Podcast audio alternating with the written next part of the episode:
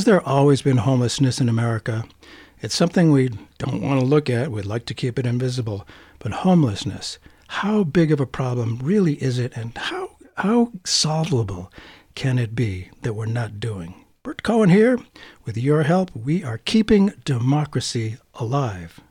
He's not breathing. Can you get a pulse? Barely. If you're listening to this now, it's highly unlikely you would be considered homeless. Whether we're conscious of it or not, many of us have a gut reaction to people we perceive as the other, not fitting in, something vaguely threatening to our sense of stability and safety, predictability, normalcy. When you see a person who appears to be living on the streets, what's your reaction? Luckily, you don't have to say. This is radio after all. But let's face it, we'd rather not see such people in our otherwise comfortable paths. But since they are there, we can file the picture away in a box, dehumanize them, so we can ignore them, just look away. They're not us. But what does that get us? Like it or not, homelessness is a national crisis and it continues to increase. And that, that's a curious phenomenon. And as history shows, in order for us to make any sort of progress, it's imperative that we see what we'd rather not see.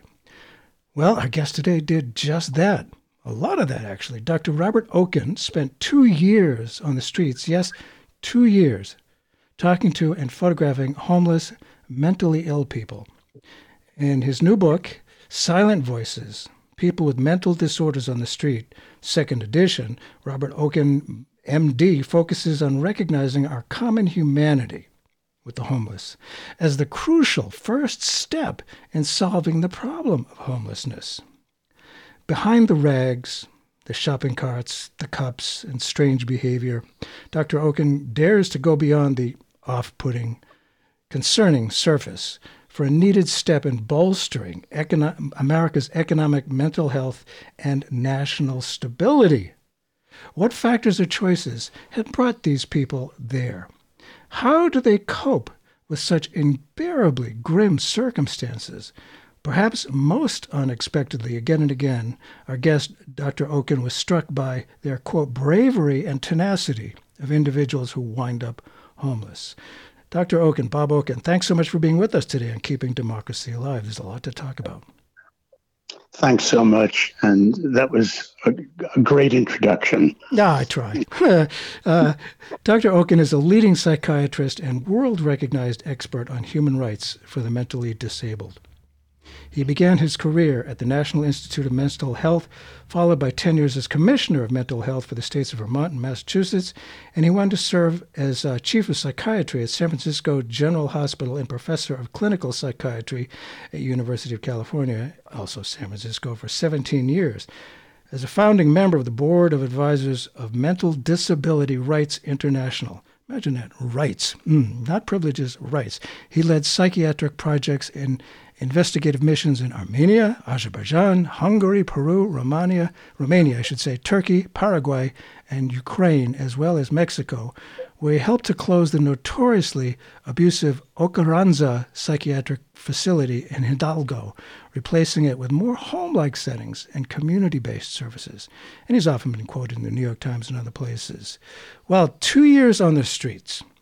Not a lot of people choose to take up that challenge. Uh, how did that come about?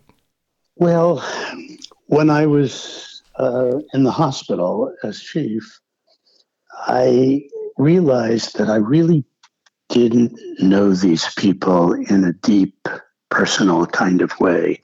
I was doing the best I could, but it was in a clinical context.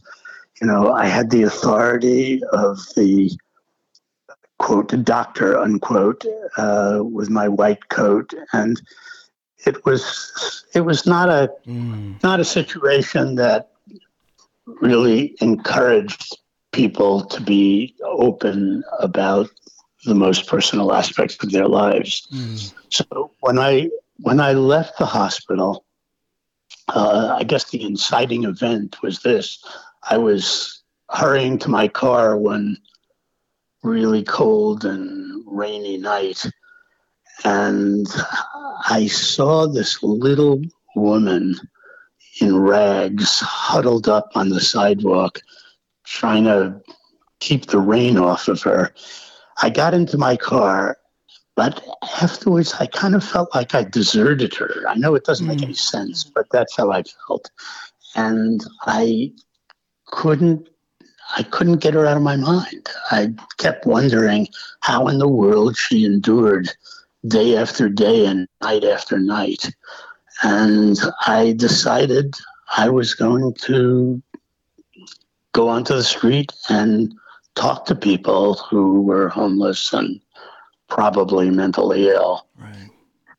Uh, and I, I just developed so much admiration for these people. And, you know, I was so struck by how hard it was to live on the streets. I mean, one can kind of imagine, but w- until you actually see it mm-hmm. and feel it and experience it with them, it's hard to get it. You start to get that knowledge in your gut. So I began talking to them and I decided that I wanted to share what I learned with a wider audience. And by giving them a voice in the public domain, I hoped I could convey, I guess, their essential humanity, as, as you said, as a counterweight to the fear, hostility, mm-hmm. blame, and indifference with which they're generally seen and treated. And as again, as you said, but it really bears repeating, as long as we don't see them as people, as long as we don't recognize what we have in common, mm. not just the differences, we'll never be able to identify with them and we'll continue to dehumanize them. I know it may sound strange to say, you know, that we have a lot in common with them, but, you know, scratch the surface and we all get cold when the temperature drops. We all get wet and uncomfortable when it rains on us. We all get exhausted when we have no place to sleep. And and we you know we're searching for something uh, whether it be food or comfort or something to shore up our mm-hmm. uh, view of ourselves and if we carry the, a dehumanized view into the political arena, we'll continue to convey to our political leaders that we don't really care about these people. And so we won't hold them accountable for abandoning them. And the problem will never be solved. Mm. Humanizing them, as you said, is the foundation for political action. And only this will let our political leaders know that we insist that they stop nibbling around the edges of this problem and actually take action to solve it. Yeah, boy, wouldn't that be nice? And and to just shunt it away and not not want to look at it. I mean, we all know, uh, you know, people who, if you're walking on the street and you see somebody who's, you know, appearing to be homeless, one gets a little bit uncomfortable. But the idea of feeling a commonality with them, and I think that's, you know, one of the Personally, I think it's one of the big problems in the United States these days is the isolation that people feel and a lack of connectedness and commonality. And that's one of the things that the uh, frankly, I think evil Trump people uh, play on is a sense of disconnectedness, and that you know he can pretend, and it's a it's a pretend to be one of them, one of you. He speaks for you, you know, the, the forgotten people, uh, stuff like that. But we have to connect with that, and the sense of community that's that that's so important. And you know, it, so long in American history, in the last couple hundred years, we've had this myth of rugged individualism. It was never real, but it's a remarkably persistent and tenacious myth. You know, if someone sometime in his or her life maybe down on his or her luck, the tendency is to have a gut reaction that, oh, this person has some sort of personal failing, better stay away from them. And Bible thumpers use a lot of quotes when they're convenient, mm-hmm, such as, There, but for the grace of God go I. But in practice, well, yeah, you know, Dr. Okin, causes of chronic homelessness. Let's face it, they go beyond individuals' control, including lack of social and healthcare support for the mentally ill, the side effects of psychiatric medication, and the drug epidemic, and the closely related criminalization of the mentally ill, and the background that people that the that a lot of people have had. I, I wonder. There's there's a lot in that question. I know, you know, and I just uh, abuse. How much? What percentage of people out in the streets have had like awful awful childhoods. And that you know they, they just have to they feel like they have to keep it inside. I've talked enough. Your turn.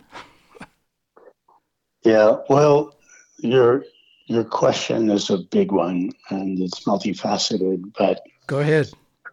Uh, as children virtually every single person i met as a child suffered some serious abuse neglect. In fact, 40% of the women that I met were willing to acknowledge that they had been sexually abused. Mm. And I think it's hard for people who have had a decent childhood with caring parents. Um, I think it's hard for them to imagine what it's like when they get the reverse and the school systems and the social service agencies they, they just turn a blind eye to the problem. And so these kids by and large never get identified except when they get into trouble. And then they're given a kind of band-aid and sent out again uh, but nothing nothing really useful is being done for them. So when when they get a little older, uh, maybe 10, 11, 12, and certainly into their adolescence, many of them turn to drugs to try to assuage the pain of their early childhoods. And the result of that is that they fall further and further behind in school. And if they had ever thought that they might amount to something, they quickly are disabused of that notion yeah. uh, as a result of the fact that they fall further and further behind. And it's not just the medications, not just the drugs that that that cause them to fall behind. It's that their whole character is uh, deeply affected by their uh, early upbringing, including their executive functioning. So they, mm. they when they're in high school, you know, they just can't make it by and large, and they enter adulthood with almost no employable skills.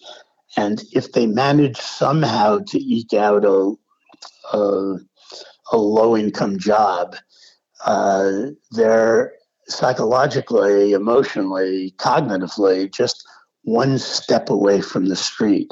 And all it takes is you know, as I show in my in the stories that they told me, you know, all it takes is one little verse, and they're homeless.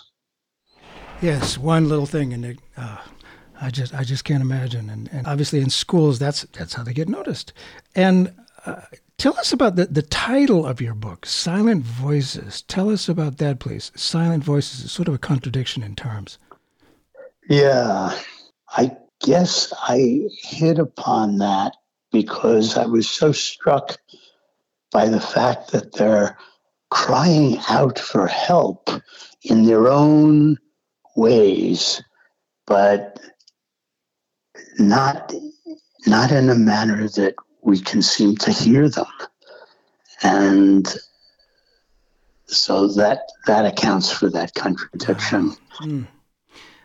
And you know, I I don't know what percentage of the American economy right now. Uh, you know, there there are people homeless, and I I I, guess it's it's gotten uh, worse. And I wonder about you know we had the Great Depression in the 1930s, and people it wasn't uncommon. People have a, an impression today that you know people out in the streets selling apples that the rest of the population cared that we could identify with them. What what do we know about that? I wonder if the average American had more empathy back then, which led to, you know, more political action, creating of jobs, and you know, having a, a sense of community. What, what's your sense of that, Dr. Okin?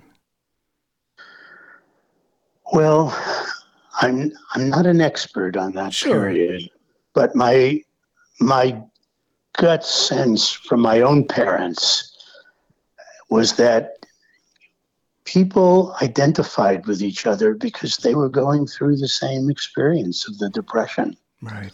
They felt the hopelessness and the demoralization and so on. And so it was much easier to identify with the hobo, which was the right. homeless population at that time. And the, the hobo was a different, was kind of a different kind of uh, person than those that we see on the street today. But th- the fact that he had experienced the same thing as the rest of the population made it possible for them to identify with them. Mm. Uh, today, it's much harder for various reasons. For one thing, as you were starting, I thought, to edge into in some of your comments, you know, we have developed a society that treasures and idealizes independence and right. productivity and self-reliance and some of that i came i think came from the whole immigration experience huh. of people who came to this country where they they had to rely on themselves because if they didn't you know they just weren't going to make it. And that that was true both of people who came to the East Coast, uh, but it also was true, and I think became even more idealized when people began to travel west, because then they really they really had to rely on their own wits, take the law into their own hands. Mm. Uh, so th- that intensified this idealization of independence. And if, you know, those are great values if you can live up to them. Yeah. But if you can't, then you are disparaged in the most hateful kind of way and blamed. blamed. Uh, yeah. As though, you know, as though their experience as a child was similar to yours. You know, one of the things that surprised me when I uh, began talking to people on the street was that I, I, expected that they'd blow me off and refuse to talk to me. Hmm, mm-hmm. I found the opposite. They seemed genuinely pleased that I was interested in their lives. And most of these people had been neglected as children and continued to feel invisible as mm. people on the street which we, of course, feed into by just always looking the other way and averting our eyes. But seeing that I was very interested in them really seemed to mean a lot to them. And they were willing to talk to me, they were willing to let me uh, record them. And most surprisingly, they let me photograph them. And the reason that I wanted to photograph them was that there was something that words couldn't really tell about their suffering. Uh-huh. And it was so clear to me how how the pain of their lives was etched into their faces. And I thought, even if the words didn't get to the reader, God, these photographs just had to. I didn't stage the photographs. You know, I didn't say, you know, stand over here, look that way while I take. I I photographed them as they talked to me, uh, which was at first kind of awkward. Mm. Uh, you know, I had this big camera that was between me and them, mm-hmm. but you know, after a while, both of us just forgot it, and I was clicking away, but I was mostly interested in their in their stories. Mm. I also expected to find people with tough outer shells who were going to be very difficult to connect with. And instead, I found people who were exquisitely sensitive and very willing to talk to me with surprising candor and intensity about very personal and intimate and often shameful issues in their lives. I would say the hmm. majority of people that I spoke to, most had tears in their eyes during much of the interviews. And I just have to say parenthetically that it was hard not to be touched by their by their feelings. You know, I would go home at night with a lump in my throat often wondering how was I going to get out on the street the next day because some of it was just so sad. You, you you couldn't you couldn't fail to be moved by their stories. And also, I expected them to blame their homelessness on society when, in fact, they tended to blame themselves. Ooh. Wrongly, in my opinion. But, you know, one guy said to me, um, you know, if you're born with a big nose, well, that's just that's just the way you were born. But if you don't have any teeth, which is kind of the most obvious stigmata of homelessness, you know, then it shows everybody that you're nothing but a screw up. Ooh. And that man said, I never smile because if I smile, everyone will see I have no teeth and they will conclude that I'm a total screw up. And it gets more, it, it, it, it's deeper than that. I, I asked him, Well, do you have any romantic relationships? And he said, I can't. He said, I long for one, mm-hmm. but I could never take the risk of getting involved because as soon as a woman kissed me, she would be disgusted by my gums. Oh, oh gosh. Wow, what what an incredible learning experience for you, and hopefully for everybody that uh, that sees this book, Silent Voices. Uh, we're speaking with its author on Keeping Democracy Alive. Its author is uh, Dr. Robert Okin. Silent Voices: People with Mental Disorders uh, on the Street. And you know, I know from unemployed people. Let's you know, let's face it. In America, people blame themselves, and you know, turn the the anger and the frustration and the pain inward, even if it's not appropriate. And and you're reminding me about the teeth. Many years ago, I was in the New Hampshire State Senate, and there was an issue of uh, the state funding uh, dental care for kids, and there were some in the state Senate, Republicans, who uh, felt like, oh, this is, oh, you know, come on, you know, we're going to do everything. Uh, it's extremely important. And a lot of people, we don't think about that. Those of us with decent teeth, we don't think about that. They're, as we say in New England, wicked expensive to, to, to see a dentist, you know. But uh, yeah, to have that is something like you can't, you can't miss it. And it's just like, this is who I am.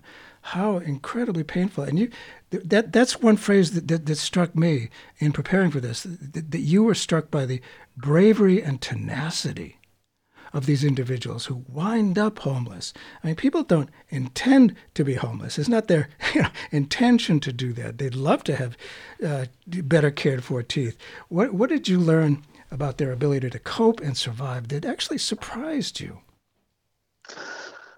Yeah, well, you know that that woman that I first saw on the street was emblematic of that you know the tenacity of people like her.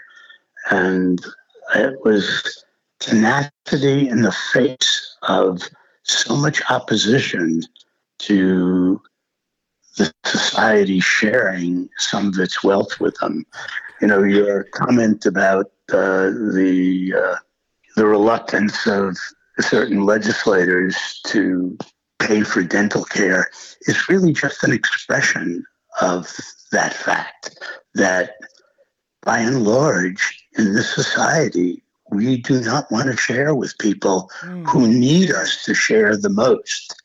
uh, largely because of the issues we were talking about before, the you know the values of the society, and one of the things that's really intensified homelessness in this country is the growing disparity in wealth between the rich and the poor.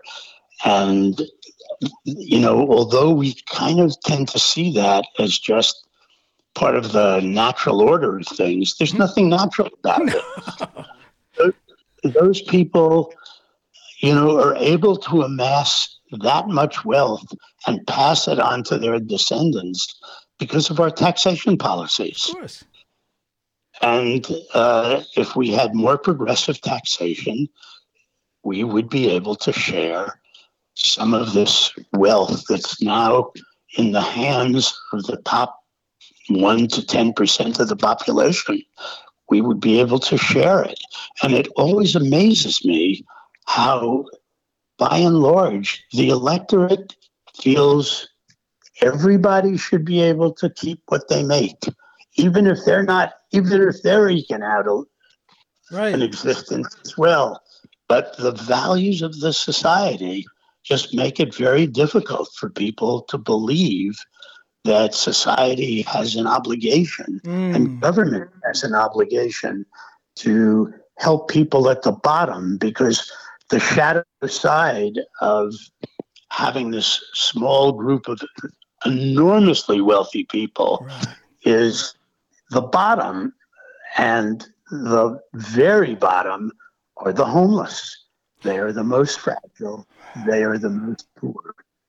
And we do not want to take money away from the very wealthy because maybe we'll be wealthy like that someday. Yeah, right. Uh, uh, and and share it with them. And I have to say that you know when people pass homeless, mentally ill people on the street, all they see is their carts and their tin cups and their strange behaviors. They don't see how they got that way, and they certainly don't Ah. see.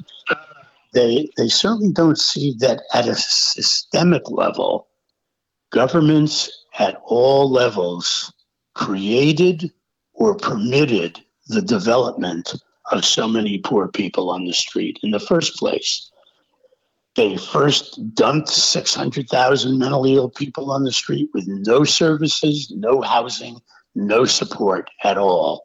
But where did they expect they were going to go? Oh, no. And seven, and 70 years after this, governments have still failed to create the kind of mental health and substance abuse services that help these people with serious mental illness and drug disorders. Then governments legislated tax policies Yeah. that contribute to the huge disparities of wealth, as I mentioned. Uh, Uh, Yeah, it's, Right? it's- oh my God, yes, and you know one can look back and, and so much of what you said. I, I I'm, I'm having the uh, pleasure and challenge, quite frankly, of reading a, a lot of uh, John Maynard Keynes right now, and he recognized that you know it's not uh, it's not just a natural order of things. Government policies have to be involved in where the money comes from, where it goes. It doesn't happen all by itself, and it absolutely is you know, part of a, a government policy, and we pour hundreds, unimaginable hundreds of billion dollars into so-called national security weapons systems that make some powerful interests quite well to do with probably many homes, rather the antithesis of homelessness, and that and that government use of tax dollars is very pervasive, and there was the the the Reagan era, the image of the welfare queen was conjured up. Of course, it was a useful, dishonest myth. And today we still have the concept of the deserving and those not deserving. We have the concept about uh, uh, the nanny state, the dreaded nanny state. It seems to me that it's not, you know, uh, you know, oh, it's being nice, it's being uh, generous. It's actually in all of our interest to do something about this. Respond to that, please. You you know, you mentioned, you mentioned Reagan, and I- you know, I know he's become a kind of icon in Yeah. the society. God knows why, but you know, uh, he, I think the evidence shows that he was a major villain in this piece. He wasn't content as governor to have botched up deinstitutionalization in California, but as president, he went further and slashed the federal support for low income housing and popularized this ridiculous economic notion of the trickle down effect.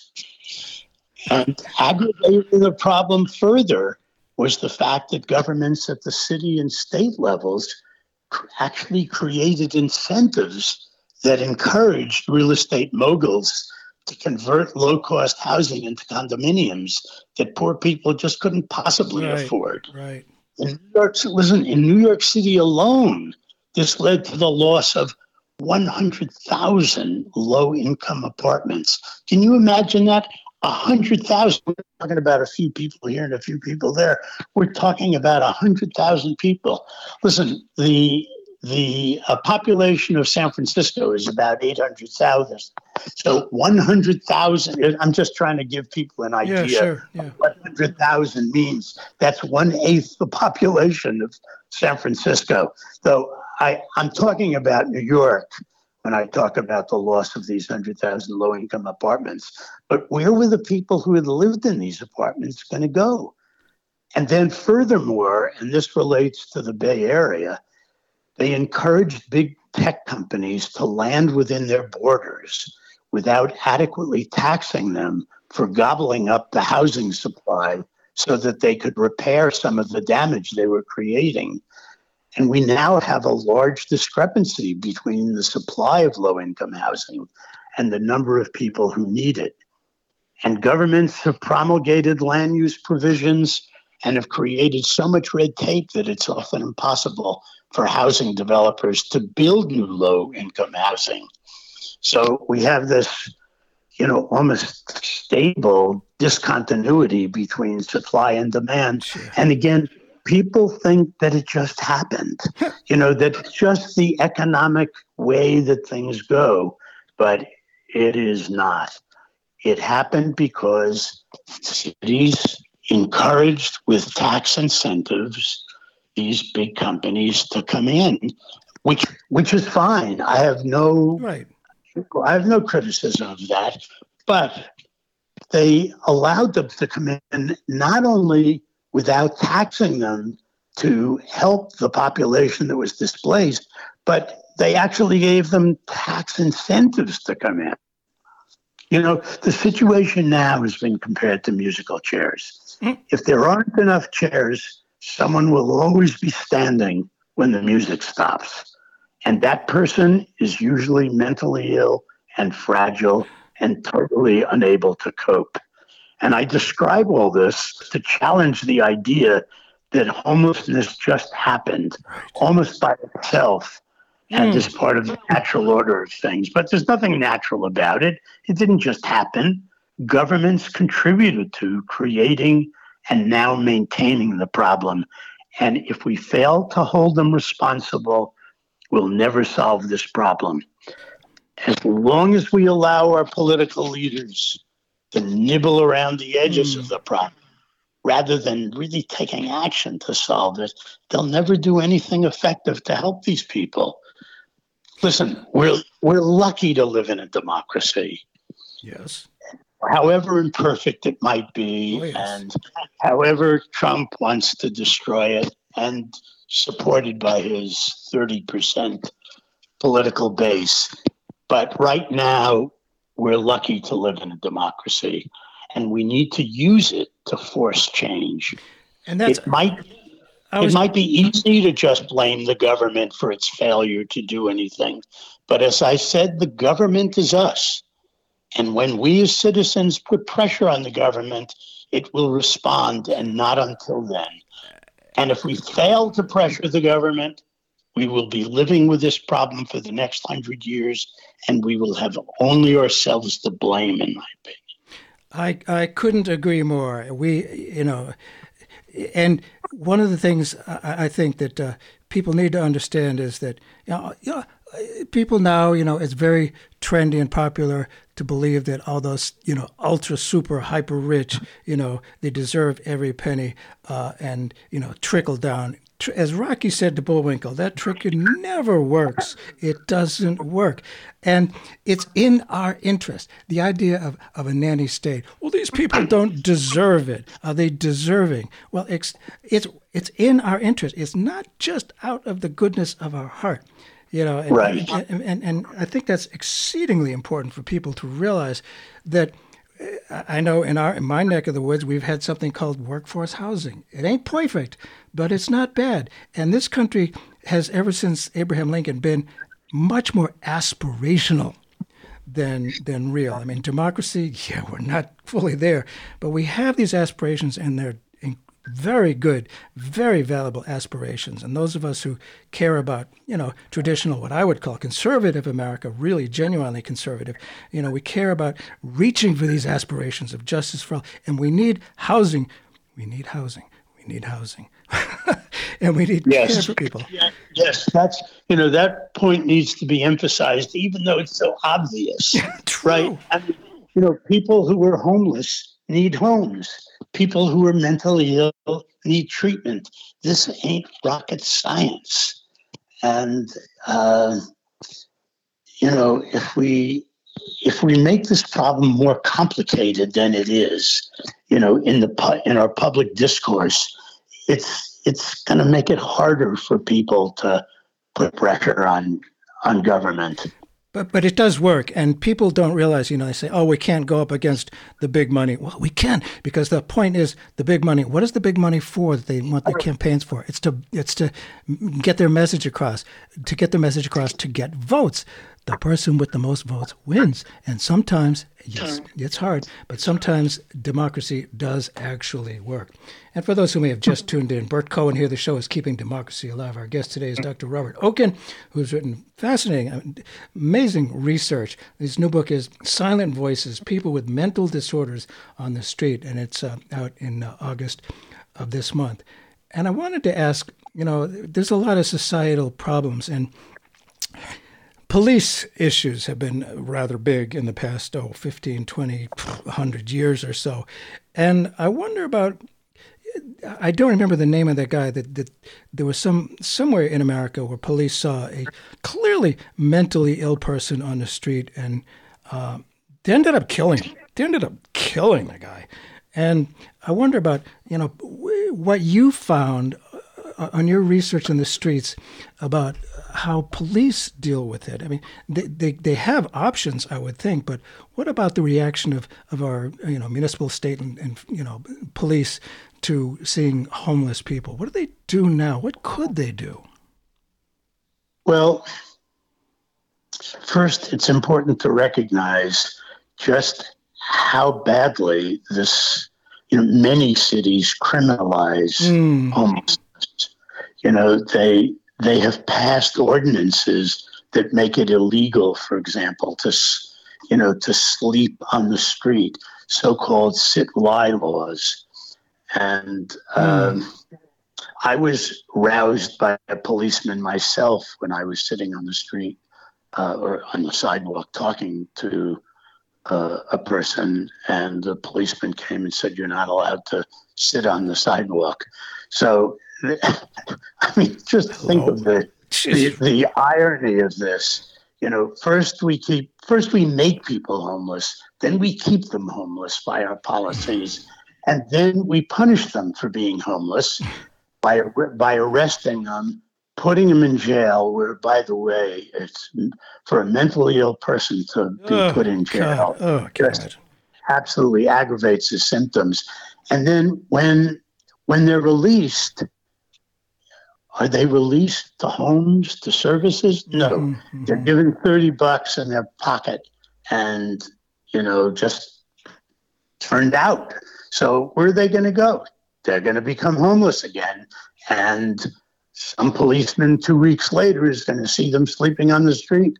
Up they go into jail, and the whole process, uh, mm. you know, occurs repeatedly. Mm. So a lot of people have been who are homeless have uh, been uh, thrown in jail, basically, either for their homelessness per se or for certain behaviors right. that uh, are uh, associated with homelessness. I mean, even even something.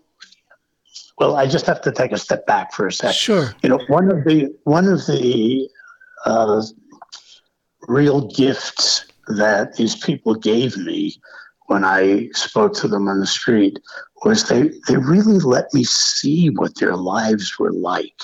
They didn't try to hide it or sanitize it. And I remember spending those several hours with someone and he needed to defecate. And, you know, I needed to defecate too. But I was able to go into some store mm-hmm. and use their bathroom. When he tried to go into oh, the no. store with his shopping cart, forget it.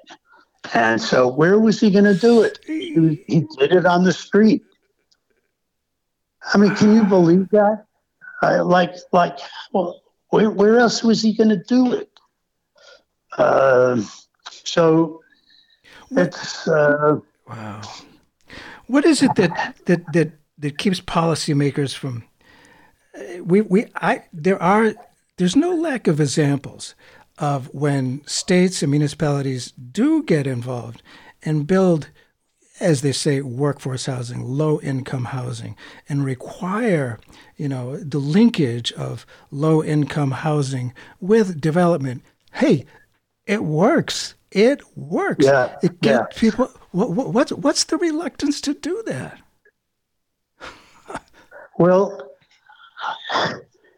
I think this may sound harsh, but the reluctance to do it is that we despise these people. Mm. We don't feel identified with them. Right. And we just want to turn away from them. So you know, even though solutions work, yeah. and there are several examples that I could mention if you're interested, yes. but yeah. Uh, uh, even though even though solutions work, you, you have to want to execute those solutions. Uh, it's not just whether they work or not. You, you, you have to care that they work, right. and you have to want them to work. And if we don't identify with these people and see them as a, disposable population, then we have no incentive mm. to do things that work. And as you said before, and I, I really want to emphasize it, it's you don't have to be a sympathetic liberal to want to solve this problem. Right. Uh, and if it depends only on, you know, on progressive liberals right. to put pressure on politicians, it, it ain't going to be solved. Right. You know, the the people who actually do not like these people, who hate the fact that they have to pass them every day, you know, we we need that group of people as well to put pressure on politicians. It can't just be the sympathetic. It's got to be the it's got to be the whole population because all of us are affected by homelessness. We may shut our eyes when we pass someone, but we we can't forget. You know, we, we yeah. it just it subliminally affects us. I mean, people I hear saying all the time now about San Francisco that it's turned into a miserable city and I no longer want to live there. Well, you know, that's that's a reflection of the fact that homelessness touches all of us. Hmm. And I understand Texas and Florida have a lot very high percentage of homelessness as well. People just like to look at San Francisco because, well, it's San Francisco. And yeah. there's, there's a sense of community. I think, you know, in this uh, computer age, people are so damn isolated. And with the, you know, the COVID thing, there was a lot more isolation. And being, you know, having mental illness, being unemployed, being without a home, I can't help but think you know, it feels dangerous to not be alone, that it must feel safer to feel to be alone than to deal with other unpredictable reactions from other people. Talk if you Yeah. I think that's I think that's true. I think that's true. You, you know, you mentioned Texas, and uh, you know it's worth mentioning that Houston, for God's sakes, in in red Texas, mm-hmm. Houston, a decade ago had one of the worst homelessness situations in the country, but a succession of mayors decided to take this on in a very serious way and oh. focus prim- and focus primarily on those people who were chronically uh, homeless, you know, who had been basically who had been on the streets for more than a year. And as a result of various strategies they used, they were able to cut the homelessness rate by 63% wow. in a decade. In a decade. Wow. I mean, Houston, come on. So if Houston can do it, exactly. What? Well, again, if you just tuned in, Burt Cohen here. The show is Keeping Democracy Alive, and we're talking about a real essential part of democracy that we look away from. We don't want to see. We want it. We want it to be invisible, and that's homeless people, people who. Uh, you know, oftentimes have, have mental illnesses, and you know we just don't want to look at it. But our guest today uh, on on Keeping Democracy Alive, Dr. Robert Okin, spent two years uh, doing the research, going out in the streets, talking to, to, to homeless people, so he could get a real real understanding of them. And you got to face what's hard to face, people, as we all know. You know, that's what makes us better, right, Doctor? and the book is called Silent Voices People with Mental Disorders on the Street. Well, what, what, what, I mean, there have been some solutions that have worked. And I imagine, like, well, as, as H.L. Mencken said, to every complex problem, there's a simple solution. And it's wrong. and it's wrong. It's wrong. There have what what are some of the complex what needs to be done? You've looked into this stuff. What what can be done? I mean, we have to switch values. And just parenthetically, as someone asked me in, in preparing for this show, I'll bet before the Europeans got to this uh, continent, there wasn't a lot of homelessness. Bet people cared about one another and looked out for one another. But anyway, we're not going back to that uh, to some extent, unfortunately. What, what are some of the solutions? Obviously, build housing. People can put pressure on their local and state and especially federal legislators, and they, they do listen. They really do. What, what, it, let's, let's make you Secretary of the Interior. Well, yeah.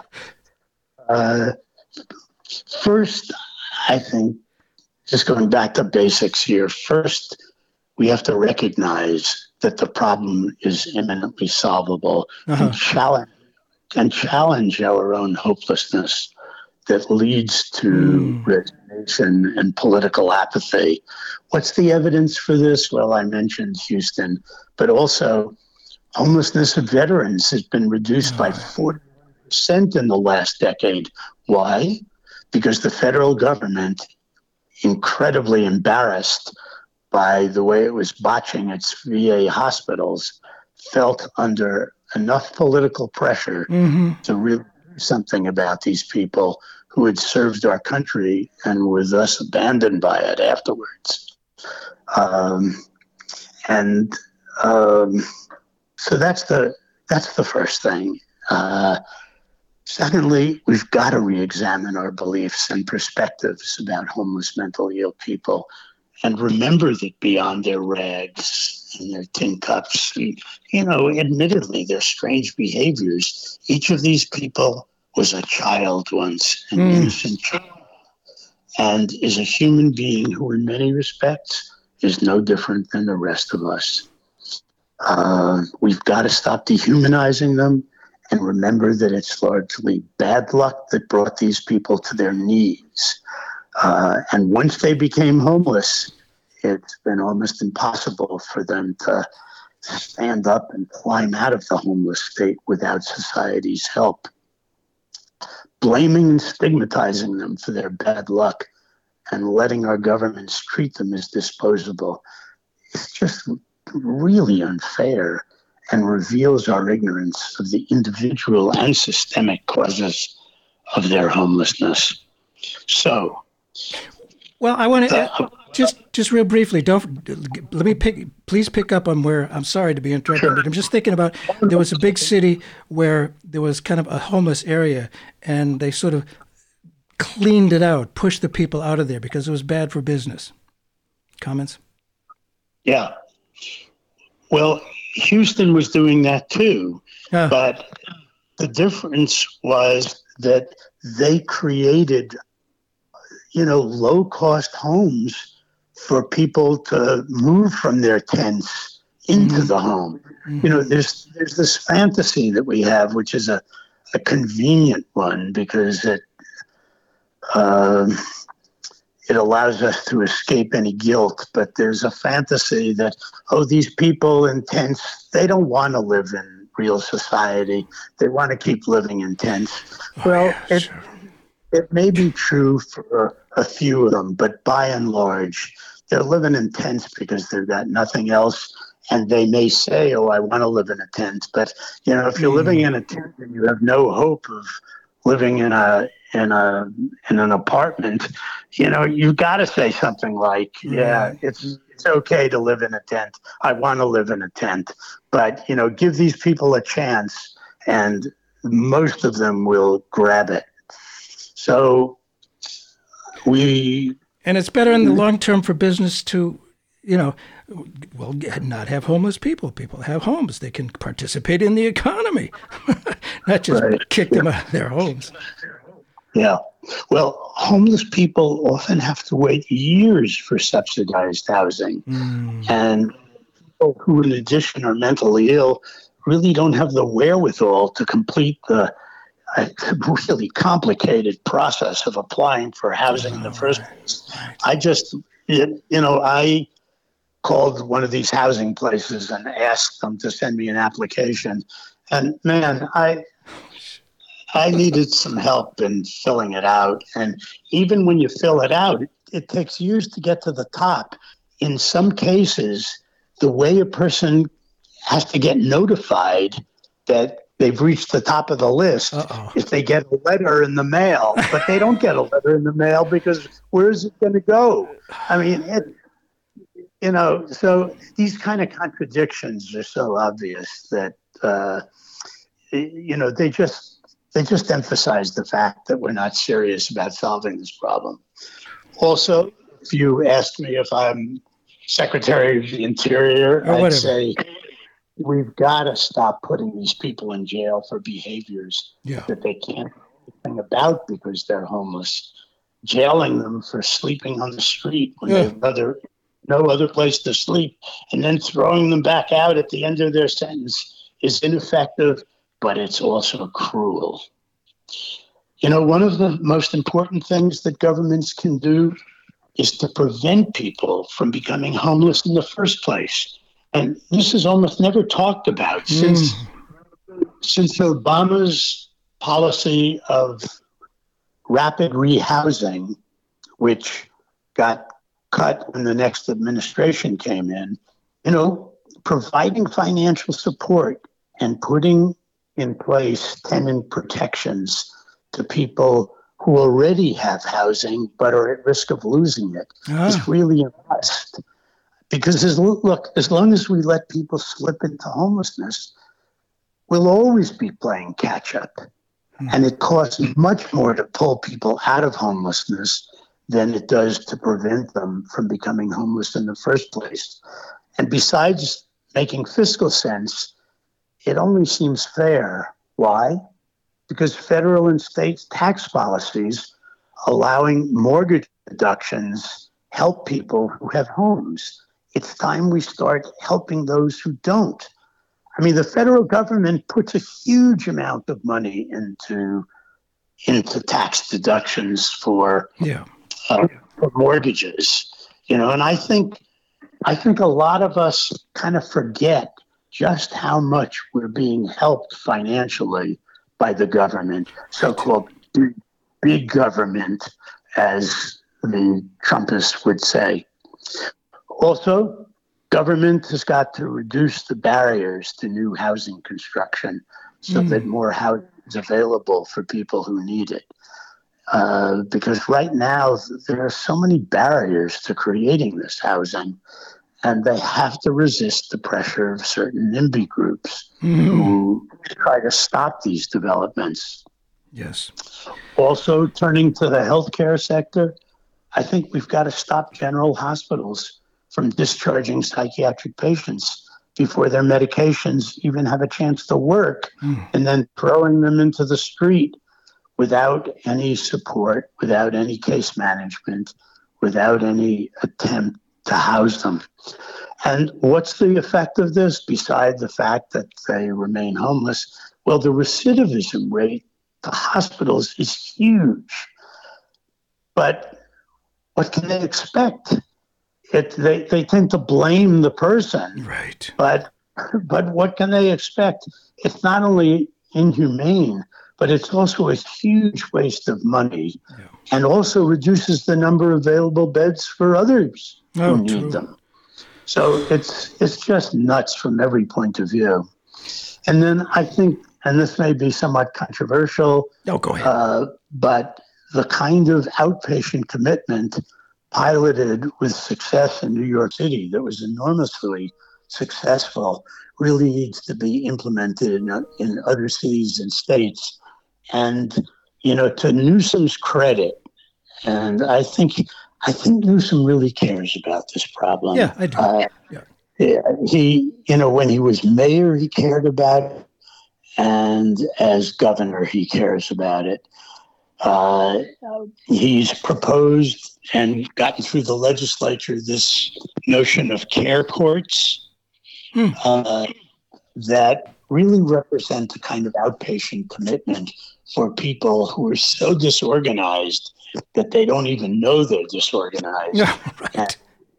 if the courts don't move in and treat them involuntarily, if they can't secure their voluntary agreement, and give them housing and give them treatment, uh, then if the if the state doesn't move in like that, they're going to be homeless forever. So I, as I say, I want to give this some credit uh, for creating this. Now the the bottom line is how these care courts are administered and how effective they're going to be.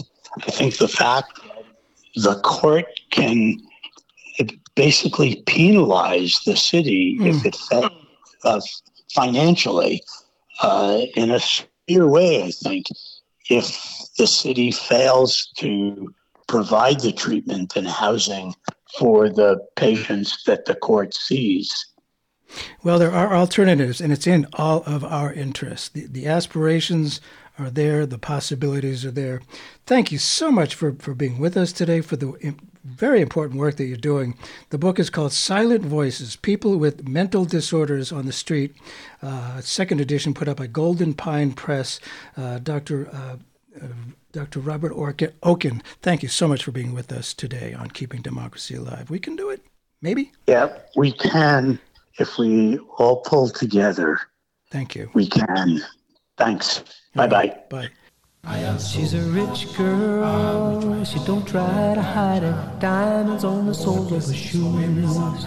He's a poor boy, empty as a pocket, empty as a pocket with nothing to lose. Sing ta na na, ta na na. She got diamonds on the soles of her shoes. Ta na na, ta na na. She got diamonds on the soles of her shoes. Diamonds on the soles of the shoes. Diamonds on the soles of the shoes. Diamonds on the soles of the shoes. Diamonds on the soles of the shoes. If you enjoyed that discussion, don't miss a single show. Subscribe, it's all free. And if you find the information valuable, your friends probably do too. Please ask them to also subscribe. It's on Apple, Spotify, Progressive Radio Network, Stitcher, iHeartRadio, and of course the website keepingdemocracyalive.com. Thanks very much.